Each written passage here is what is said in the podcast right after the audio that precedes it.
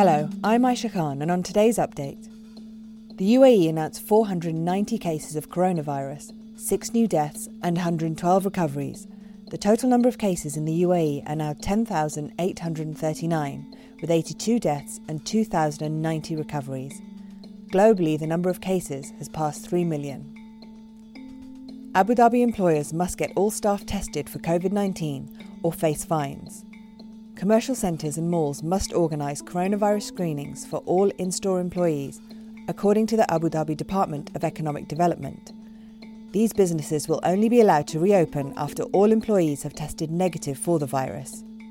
Anyone who refuses to be tested for the virus would be subject to a 5,000 dirham fine in the first instance. The penalty would be doubled if a test was refused again, and any business or employee that committed the offence for a third time would be referred for prosecution. The 10 million meals campaign has crossed its initial target in just a week after massive outpouring of donations helped in collecting money to buy food for the needy during Ramadan. Contributions from companies and the general public will help buy 11 million meals for individuals and families affected by COVID 19 in the UAE.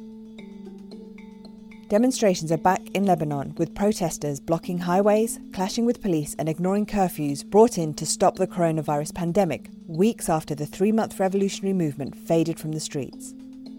The facades of several banks were smashed with at least one set on fire as protests fueled by Lebanon's economic crisis turned violent in the northern city of Tripoli overnight. One of the major grievances of those on the streets is the sudden sharp depreciation in the value of the Lebanese pound against the dollar which had already lost nearly 40% of its value since late last year. And oil continues to slide, with Brent trading at $19.36 per barrel and West Texas Intermediary at $11.32 per barrel on Tuesday morning. The slump is driven by concerns of the limited capacity to store crude worldwide and expectations that fuel demand may only recover slowly as the restrictions on coronavirus are lifted. The second part of the US extradition case against WikiLeaks founder Julian Assange will not go ahead as planned next month and will be postponed. A judge in the UK made the decision on Monday, saying the coronavirus lockdown meant the hearings could not take place. Now over to Cody Combs for what's trending. Trending around the world this morning is the Pentagon.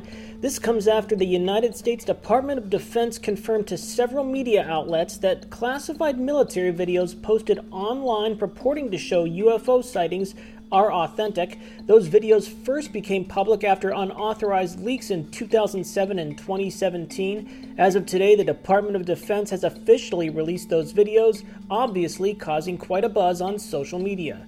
And trending in terms of search, there's the phrase Google Doodle.